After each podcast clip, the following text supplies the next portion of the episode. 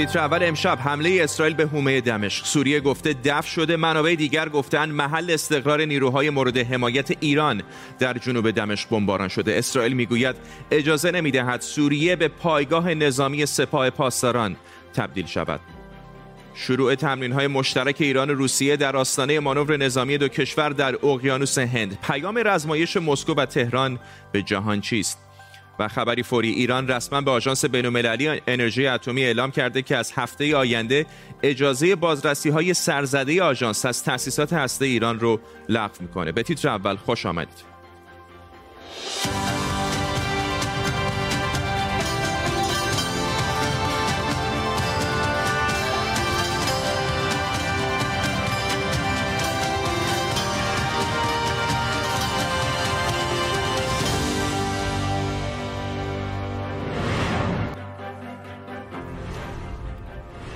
سلام و وقت بخیر. پیش از شروع برنامه خبری فوری داریم. دقایق پیش نماینده دائم ایران در آژانس بین‌المللی انرژی اتمی کاظم غریب آبادی در توییتی گفته که رسما به آژانس بین‌المللی انرژی اتمی اطلاع داده که ایران اجازه بازرسی های سرزده آژانس رو از هفته آینده متوقف می‌کنه. در توییت آقای غریب آبادی آمده که از 23 فوریه یعنی سهشنبه آینده ایران رسما اجازه بازرسی های سرزده آژانس بین المللی انرژی اتمی رو از تاسیسات هسته ایران لغو می‌کنیم. بر اساس در واقع طرحی هستش که پیشتر مجلس شورای اسلامی داده بود و الان نماینده دائم ایران در آژانس بین‌المللی انرژی اتمی این رو به خود آژانس ابلاغ کرده. در طول برنامه دوباره به این خبر باز خواهیم گشت و جزئیات بیشترش رو به شما اطلاع میدیم.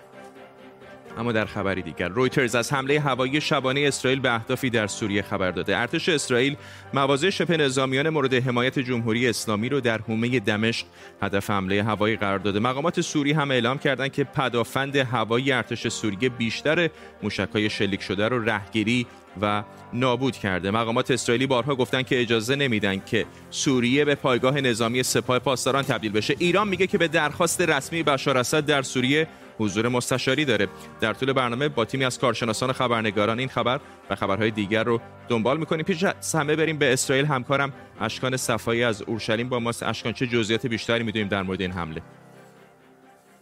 بله خب این حمله منتصب به اسرائیل دیشب در ساعتی پس از نیمه شب گذشته به وقت محلی انجام شده. به گفته ارتش و همچنین وزارت دفاع سوریه در آخرین خبری که منتشر کردند در واقع گفتند که 16 موشک از منطقه بلندی های جولان و همچنین منطقه جلیل شلیک شده به جنوب دمشق که اونها مدعی هستند که دفاع ضد موشکی سوریه 13 موشک رو رهگیری کرده سه موشک به هدف خورده.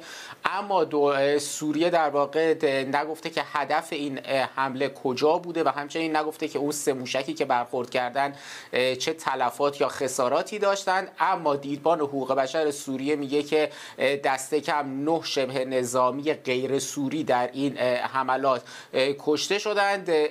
دیدبان حقوق بشر همچنین گفته که این منطقه منطقه الکسوه بوده که یک انبار تسلیحاتی در اونجا هست که ایران در واقع تسلیحات و موشک در اونجا انبار کرده.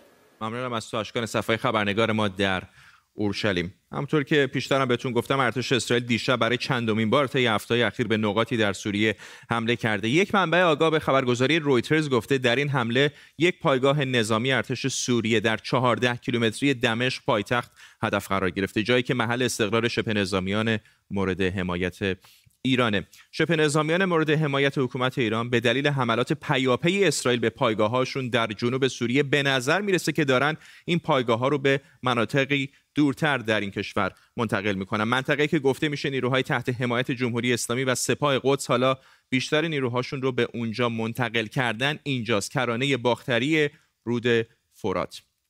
اما در این منطقه هم این نیروها از حملات هوایی موشکی در امان نیستند. همین پنجشنبه پیش مخالفان حکومت سوریه اعلام کردند که یک خودروی حامل سلاح و مهمات که از عراق وارد سوریه شده بود حوالی گذرگاه مرزی البو کمال مورد حمله یک پهپاد قرار گرفته. هفته پیش هم دیدبان حقوق بشر سوریه اعلام کرده بود که اسرائیل مواضع حزب الله گروه شبه نظامی تحت حمایت ایران رو در جنوب غرب سوریه موشکباران کرده.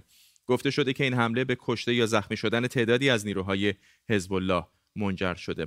اواخر دی ماه در یک حمله گسترده نیروهای سپاه پاسداران و شبه نظامیان وابسته به اونها در شرق دیروزور هدف قرار گرفتند. گفته میشه دست کم 57 نفر هم در این حمله کشته شدند. در ماه گذشته حملات ارتش اسرائیل به مواضع نیروهای حکومت ایران و شبه نظامیان وابسته به اونها در سوریه شدت گرفته. اسرائیل گفته که اجازه نمیده سوریه به پایگاه نظامی ایران تبدیل بشه. علی صدزاده تحلیلگر مسائل خاورمیانه از فرانکفورت آلمان با ماست. آقای صدزاده این حملات اسرائیل همیشه بوده در اسرائیل اما شدتشون به نظر به حدی رسیده که فضا رو برای تنفس نیروهای ایرانی در سوریه واقعا تنگ کرده. واقعا اینطور هست. و پریروزی که از مقامات هوایی ایران اعلام کرد که عملا امکان فرستادن کمک ها از طریق مرزهای زمینی یعنی از طریق بوکمال که تا به حال انجام می‌گرفت یعنی عراق و گذرگاه بوکمال بین عراق و سوریه دیگه امکان نداره یعنی در حقیقت تمام کمک های اصلی رو که ایران می‌کنه مجبور از طریق هوا انجام بده. چون اسرائیل اجازه نده که این خط به اصلاح ارتباطی تهران تا لبنان ادامه پیدا کنه. یکی این دومی که همین حملاتی رو هم که قبلا انجام داده اگر تحقیق کرده باشید به خاطر داشته باشید اغلب در اطراف فرودگاه دمشق بوده. یعنی در اسرائیل پی این هست که حتی ورود تسلیحات و کمک ها از طریق هوا هم برای ایران مشکل بکنه و این کار تا حدودی موفق شده. من فکر می‌کنم که روند کار در اسرائیل در سوریه داره به جایی میره که ایران در بین به کسانی که در این جنگ دخالت دارن در جنگ سوریه یکی از بازندگان اصلی داستان خواهد شد. ممنونم آقای صدزاده علی صدزاده تحلیلگر مسائل خاورمیانه از فرانکفورت آلمان با ما. ایران و روسیه رزمایشی دریایی به نام کمربند امنیت دریایی در شمال اقیانوس هند برگزار می‌کنند که امروز تمرینات مشترک شروع شده. گفته شده این رزمایش با حضور یگانهای ارتش و سپاه و یگانهای شناور روسیه برگزار میشه. حبیب الله سیاری معاون هماهنگ کننده ارتش هم گفته که این رزمایش اقتدار دریایی نیروهای مسلح ایران رو نشون میده. فرزین ندیمی تحلیلگر امور دفاعی امنیتی در مؤسسه واشنگتن از پایتخت آمریکا با ما ندیمی. ایران مدتی هستش که در شمال اقیانوس هند در نزدیکی دریای عمان فعالیت های نظامیش رو بیشتر کرده. الان این مانور مشترک با روسیه چه پیامی به دنیا میده؟ خب ایران خیلی سعی می‌کنه که با این مانورها نشون بده که منزوی نیست و با یک قدرت جهانی مثل روسیه رابطه نزدیک دفاعی داره. نباید فراموش کرد که حدود یک سال و نیم پیش ایران یک توافق نامه با روسیه امضا کرد برای افزایش همکاری های دریاییشون به خصوص بعد از تموم شدن دوره محدودیت های قطنامه 2231 خب به نظر می‌رسه که این رزمایش که نمیشه اسمش گذاشت یک تمرین نظامی در ادامه تمرین سال گذشته بوده. البته صحبتش بود که چین هم حضور پیدا بکنه در این تمرین ولی به نظر می‌رسه که حالا به دلایلی فقط ایران و روسیه این کار انجام میدن. خیلی محدود هستش. این تمرین محدود میشه به تمرین های جستجو و نجات و مبارزه با دزدی دریایی و سوار شدن به کشتی های که دزد دریایی مثلا گرفتنشون.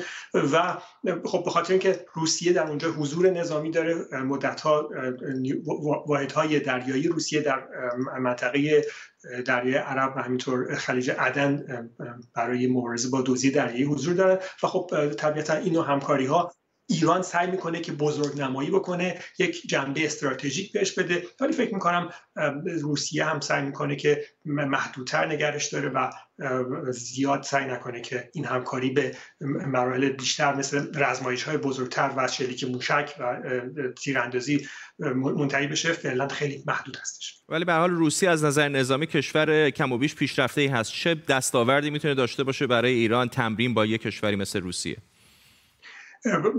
روسیه خیلی کشور پیشرفته ای است از نظر نظامی. فقط مسئله اینجاست که به نظر می‌رسه روسیه داره سعی می‌کنه حالا به خاطر حفظ روابطش با کشورهای عرب منطقه همکاری نظامیش رو فعلا با ایران محدود نگه داره. همطور که عرض کردم این تمرین نظامی جنبه های خیلی محدودی داره. ایران خب سعی می‌کنه که تا جای ممکن بتونه از تاکتیک های روسیه استفاده بکنه ولی در حد جستجو نجات به نظر نمی‌رسه که ایران هم بتونه برداشت نظامی زیادی از این نوع تمرین انجام بده. ممنونم از شما فرزین ندیمی کارشناس مسائل امنیتی و نظامی از واشنگتن با ما. خب اجازه بدید برگردیم به خبر فوری که همون اول برنامه بهتون گفتم. همونطور که بهتون گفتم کاظم غریب آبادی نماینده دائم ایران در آژانس بین‌المللی انرژی اتمی رسما به این آژانس اطلاع داده که ایران اجازه بازرسی های سرزده آژانس رو از سهشنبه هفته آینده متوقف می‌کنه. پیشتر سعید خطیبزاده سخنگوی وزارت خارجه ایران هم گفته بود که در صورت عدم لغو تحریم ها تا هفته اول اسفند دولت موظفه که اجرای داوطلبانه پروتکل الحاقی رو متوقف کنه. خطیب زاده همطور گفته بود که رویه دولت جدید آمریکا همون رویه دولت قبلی و فشار حداکثری علیه ایران همچنان ادامه داره. اول اسفند حالا مطابق بررسی های فنی که از نظر روزش سازمان انرژی اتمی انجام خواهد داد قطعا ایران اگر تا اون روز تعهدات طرف های مقابل انجام نپذیرفته شده باشه دولت مکلفه بر اساس قانون مجلس که پروتکل الحاقی رو اجرای داوطلبانه پروتکل الحاقی رو متوقف کنه. مهران براتی کارشناس روابط بین المللی از برلین با ماست. آقای براتی زنش میرفتش که ایران ممکنه متوقف بکنه. الان دیگه رسما نماینده ایران در آژانس بین المللی گفته از 23 فوریه که میشه پنجم اسفند. رسما ایران اجازه بازرسی های سرزده آژانس بین‌المللی انرژی اتمی را از تأسیسات هسته ایران لغو می‌کنه. این چه معنایی خواهد داشت برای این روند مذاکراتی که بعضی‌ها امیدوارن بین ایران و آمریکا برای بازگشت آمریکا به برجام صورت بگیره؟ خب یکی از دلایل اصلی توافق کشورهای غربی با متن برجام تعهد عملی جمهوری اسلامی به پذیرش پروتکل الحاقی به منع گسترش سلاحهای اتمی بود. الان وقتی که این مسئله خارج از دستور قرار بگیره یکی از دلایل مهمی که رئیس جمهور آمریکا لازم داره برای استدلال کردن که چرا تحریم ها رو برداره از اینا میره. شما اطلاع دارید حتما که رئیس جمهور طبق همون شرایط دوران اوباما بایستی هر شش ماه هر 180 روز یک بار در یک مهلت سی روزه به کنگره اطلاع بده که بر مبنای مناف... منافع ملی آمریکا چرا لازم رئیس جمهور تحریم هایی که وجود داره اونها رو فعلا تعلیق کنه. این بازی هر شش ماه یک بار تکرار میشه. یعنی رئیس جمهور باید هر بار استدلال کنی این به اون معناست که الان با وضعی که جمهوری اسلامی پیش آورده یکی غلظت 20 درصدی اورانیوم بعد تولید اورانیوم فلزی استفاده از سانتریفوژ های نسل چهار و نسل شش و بقیه مسائلی که خارج از متن اصلی برجام بوده شرایطی پیش آورده که برای آقای بایدن بسیار سخت میشه در اون نامه ای که باید به کنگره بنویسه و استدلال کنه چرا باید الان تحریم رو برداره سخت میشه براش و این کار رو من نمی‌دونم چرا جمهوری اسلامی این بازی رو می‌کنه. خب آقای براتی چرا نکنه؟ چون همین الان هم به حال این تحریم های کمرشکن وجود داره و بارها مقامات جمهوری اسلامی گفتن که این ایالات متحده آمریکا هستش که یک جانبه از برجام خارج شده. الان هم که این تحریم ها لغو نشده. این شاید از نظر اونها یکی از اهرمهایی باشه برای چانه زنی. خب اون حداقلی رو که جمهوری اسلامی می‌خواد این هست که می‌خواد نفت بفروشه و به منابع مالی که از فروش نفت به دست میاد دسترسی داشته. برای همین یک مسئله باید راهی پیدا بکنه. ولی وقتی که بیرون میاد از پروتکل الحاقی یعنی من کارهای زیرزمینی انجام خواهم داد که دیگه تحت نظارت آژانس هم نخواهد و احتمالا دوربین های آژانس رو هم در همه مراکز موجود خاموش خواهم کرد. این یکی از عواقب به اصطلاح تعلیق پروتکل الحاقی است. همه اینها به نظر میاد که بازی در جمهوری اسلامی درون نظام هنوز به انجام نرسیده. هنوز تصمیم نگرفتن که با آقای بایدن چه رفتاری بکنن. احتمال میاد بیشتر دست بالا این باشه که هیچ ناراحتی از این ندارن. که برگردن به شرایط پیشین و اصلا فکر می‌کنن چیزی آیدشون نخواهد شد. از بازگشت بایدن به برجام شرایط اونچنان سخت هست براشون که فکر می‌کنن باید بلوف بکنن با بیشترین فشار حد اکثری حد اقل رو به دست بیارن. حد اقل هم برای اونا فعلا فروش نفت هست. این بازی بسیار خطرناکی است. ممنونم از شما مهران براتی کارشناس روابط بین الملل از برلین با ما. رئیس قوه قضایی ایران ابراهیم رئیسی امروز گفته آماده ایم در در زندان ها در ایران رو برای کسانی که مدعیان حقوق بشر هستند باز کنیم. با این شرط که اونها هم به ما اجازه بازدید از زندان ها رو بدن. به گفته رئیسی به این ترتیب معلوم میشه کدام کشورها به حقوق بشر پایبندن بابک پاکنیا وکیل دادگستری از تهران در این مورد توضیح میده. در خصوص فرمایشات رئیس دستگاه قضا اگر بخوام تجربه رو به عنوان یک وکیل عرض بکنم بایستی قائل به تفکیک بود. چرا که شرایط در برخی از زندانهای شهرستان ها با زندانهای تهران برای مثال زندان اوین متفاوته. کما اینکه من الان موکلی دارم در زندان مشهد از شرایط عمومی خودش راضی نیست. حتی در اوین هم بله هستن. من موکلی دارم که الان معتقدم شرایط در اوین مناسبه برای اونها ولی باز هم در اوین هم باید قائل به تفکیک بود. مثلا جرایم اقتصادی جرایم سیاسی امنیتی یا بند عمومی و بندهای خاص که در اختیار ضابطین هست. به خصوص در اون شرایط اولیه‌ای که متهم دستگیر میشه شرایطی که در سلول انفرادی داره خیلی متفاوته. به حال ما نمی‌تونیم یک نسخه در نظر بگیریم برای تمامی زندان ها و برای تمامی زندانی ها من در سی هم بودم اینترنشنال کریمینال کورت در لاهه هلند در دنها اساسا استانداردها در اونجا خیلی متفاوته یعنی واقعا شرایطی که برای زندانی قائل میشن اصلا شبیه زندان نیست و به لحاظ فرهنگی و شرایطی که اونجا هست کاملا متفاوته. بابک پاکنیا بود وکیل و حقوقدان از تهران. از قدیم همیشه بهمون می‌گفتن پول خوشبختی نمیاره. اما حالا روانشناسا میگن آدمهای پولدار شادترن شاید بگین این موضوع خیلی عجیبی نیست و خیلی هم نیاز به تحقیقات نداشت. ولی جالبه بدونید که چه چیزهایی باعث شادکامی و رضایت از زندگی میشه و پول چه نقشی می‌تونه داشته باشه. در تحقیقی که در دانشگاه هاروارد انجام شده تعداد و سطح احساس شادی و رابطهش با سطح درآمد و ثروت رو بررسی کردن. حالا خوشحالی چیه؟ احساسات و هیجانات در برابر محیط اتفاقاتی که میفته یا و یا درد و کامیابی یک دامنه داره که از درد و افسردگی تا خوشحالی در نوسانه. در حالت خوشحالی همه انگاره های خوب توی ذهن شکل می‌گیره مثل حس کامیابی، سرخوشی، موفقیت، نگرش مثبت و رضایت از زندگی. و البته مغز هم دستور ترشح هورمون های شادی یعنی سروتونین و دوپامین رو میده. در این تحقیق از 1290 بزرگسال آمریکایی خواسته شده تا سطح خوشحالیشون رو در طول یک ماه و همینطور سطح درآمدشون رو مشخص کنن. نتیجه تحقیقات این بوده که آدمهایی که درآمد بیشتری دارن دفعات بیشتری هم در طول ماه احساس خوشحالی می‌کنن. سوال بعدی این بود که کیفیت خوشحالی چه رابطه‌ای با تعداد دفعات خوشحالی داره؟ مثلا اگر شما برای اولین بار دوست پسر یا دوست دخترتون رو که خیلی هم دوستش دارید ببوسید ممکنه نمره خوشحالیتون 6 باشه در مقیاس مثلا یک تا ده. و اگر باهاش ازدواج کنید یا مثلا با هم خونه بخرید شاید به 9 و 10 هم برسه. روانشناسا نتایج تحقیقات در مورد 20 هزار آمریکایی رو بررسی کردند تا ببینن رابطه بین فعالیت های روزانه اونها با تعداد و کیفیت خوشحالیشون چطوریه. نتیجه باز این شد که اونهایی که درآمد کمتری داشتن تفریح و سرگرمی کمتری داشتن و کمتر خوشحال بودن و اونهایی که پولدارتر بودن طبعا سرگرمی ها و تفریحات بیشتر و بهتری داشتن.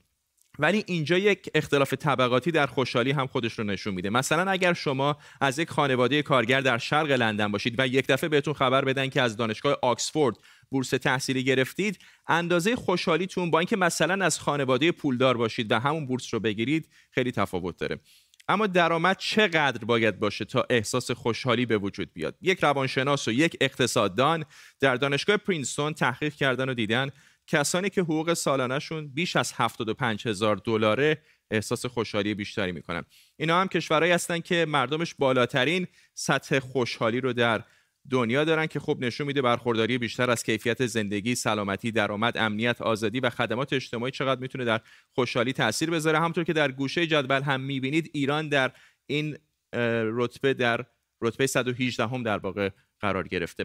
نازی اکبری روانشناس و روان درمانگر از لندن با ماست.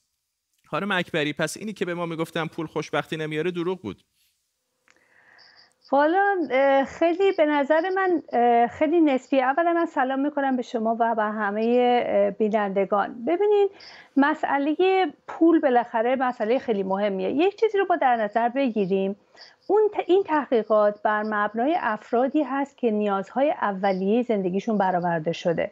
پس در واقع اون چی که داره میگه میگه میزان درآمد هرچی بالاتر باشه خوشحالتر میشن برای اینکه امکانات بیشتری برای این افراد ایجاد میشه. در واقع به این شکل که وقتی که شما همونجور که خودتونم توضیح دادین تحقیقات اینو میگه میگه شما وقتی پول بیشتری دارین امکانات بیشتری دارین برای اینکه تفریحات بیشتری بکنین. کسی که غم نان داره کسی که سقف بالا سر نداره قاعدتا نمی‌تونه آدم خوشحالی توی زندگیش باشه. آخه از اون برم می‌گفتن هر که بامش بیش برفش بیشتر. بله اینم هست اینم هست اینم یک واقعیته. ولی اون چیزی که ما بخوایم نگاه کنیم اگر بخوایم از نظر حالا روانشناختی به مسئله خوشبختی نگاه بکنیم و شادی نگاه بکنیم اینه که ما انسان ها هر کدوم شادی رو برای خودمون به یه شکل معنا می‌کنیم. ببینیم ما در نظر بگیریم ما نیازهای اولیه‌مون برآورده شده است. و ما الان می‌خوایم ببینیم که آدم شادی هستیم خوشبخت هستیم یا نه. این بر مبنای اون معناییه که ما به زندگیمون میدیم. یعنی برای من ممکنه خوشبختی شادی در این باشه که یک کتاب ترجمه کنم. برای شما این باشه که شما برنامه های تلویزیونی موفقی داشته باشین. یک هنرپیشه یه چیز دیگه باشه یه دکتر چیز دیگه ای باشه. یعنی میزان شادی زندگی الزامن بستگی به پول بیشتر نداره. ببینید در زمینه شادی و خوشبختی تحقیقات خیلی گسترده شده خیلی صحبت های مختلفی شده. ولی من می‌خوام در مورد یکی چون می‌دونم وقتم زیاد نداریم من می‌خوام در مورد یکیش حتما صحبت کنم. ببینید پروفسور رابرت والدینگر یکی از طولانی ترین تحقیقات رو در رابطه با خوشبختی و شادی توی دانشگاه هاروارد انجام دادن. 75 سال پیش شروع کردن و همچنان ادامه داره. و توی این تحقیق خیلی از این افراد الان در نیستن در قید حیات نیستن. و اینها نتیجه این تحقیق به این, به این رسید که خوشبختی برای افراد داشتن یک رابطه معنادار و انسانهایی اطرافشون هست که بتونن به زندگی اینا معنا بدن. یعنی رابطه عاطفی در واقع اون بالاترین پوان آورد در این که ما بتونیم آدم خوشبختتر و خوشحالتری باشیم. و الزاما اینی که من باز میگم نیازهای اولیه برآورده شده باشه. این به این معنا نیستش بله. که ما اگر پول بیشتر داریم آدم های خوشحالتری هست ممنونم. نازی اکبری روانشناس و روان درمانگر از لندن بود تصاویر زنده داریم از دانینگ استریت محل اقامت نخست وزیر بریتانیا که کم و بیش مانند هر روز نخست وزیر بریتانیا در مورد وضعیت واکسیناسیون و همینطور شیوع کرونا در این کشور داره با خبرنگاران صحبت می‌کنه. همطور که احتمالا در جریان هستید اینجا در بریتانیا بالای 15 میلیون نفر تا اینجا واکسینه شدن. عموما کسانی که بالای 70 80 سال داشتن و همینطور کادر درمانی نخست وزیر بریتانیا گفته که هنوز اطلاعات کافی و دقیق در مورد همه آنچه در مورد کرونا باید بدونیم رو نداریم اما روند رو رضایت بخش خونده و امید ابراز امیدواری کرده که شرایط بهتر بشه و همینطور معاون بهداشتی او گفته که به نظر می‌رسه که واکسیناسیون نتایجی رو که می‌خواستیم به دست آورده تا اینجا. در خبری دیگه سخنگوی وزارت خارجه ایران سعید خطیبزاده امروز گفته فردی که در ترکیه به اتهام دست داشتن در ترور مسعود مولوی بازداشت شده کارمند کنسولگری ایران نیست. این در حالی که خبرگزاری دولتی ترکیه با انتشار تصاویر بازداشت محمد رضا ناصرزاده در فرودگاه استانبول اعلام کرده که او کارمند کنسولگری ایران در استانبول بوده. لیلی نیکفر همکارم از استانبول با ماست. با جزئیات بیشتر لیلی چه میگن رسانه ها و مقامات ترک؟ رسانه ها در واقع اینطور قلمداد می‌کنن که این انتشار این تصاویر ویدیویی که نشون میده محمد رضا ناصرزاده کارمند کنسولگری ایران در استانبول بازداشت شده. پاسخی بود به ایران به خاطر اینکه با این در واقع اعلام آقای خطیبزاده که این خبر دروغ هست یک توهینی شده به نیروهای امنیتی ترکیه و این رو بر نتابیده. این بخش در واقع بخش عمده رسانه های ترکیه این رو اینطوری تفسیر کردن و نظرشون این بوده. اما اگر برگردیم به موضوع محمد رضا ناصرزاده در اعترافات آقای سیاوش عبازری شلمزار کاملا به نیروهای امنیتی ترکیه اینطور اومده و اینطوری ایشون اعتراف کرده که از ابتدای برنامه ریزی این قتل که مسئول طراحی و انجام این قتل در ترکیه فردی بوده به نام علی اسفنجانی آقای ناصرزاده هم در جریان بوده و با ایشون هماهنگی های لازم انجام شده بوده به خاطر پست ایشون که در تنظیم اسناد سفر و پاسپورت در کنسولگری ایران کار می‌کرده از ابتدا آماده بوده که با یک پاسپورت جعلی با نام عباس آقای علی اسفنجانی را از ترکیه خارج کنه و کاملا دروغ هست اونچه که کنسولگری ایران مطرح کرد. لیلی نیکفر خبرنگار ما در استانبول ممنونم از تو. به این ترتیب می‌رسیم به پایان تیتر اول امشب. این برنامه بعد از ساعتی با زیرنویس به خصوص برای ناشنوایان و کمشنوایان در یوتیوب هم قابل دسترسی در صفحه ایران اینترنشنال در یوتیوب. اگر برید و تیتر اول رو جستجو بکنید اون رو پیدا می‌کنید تا فردا. همین موقع بدرود.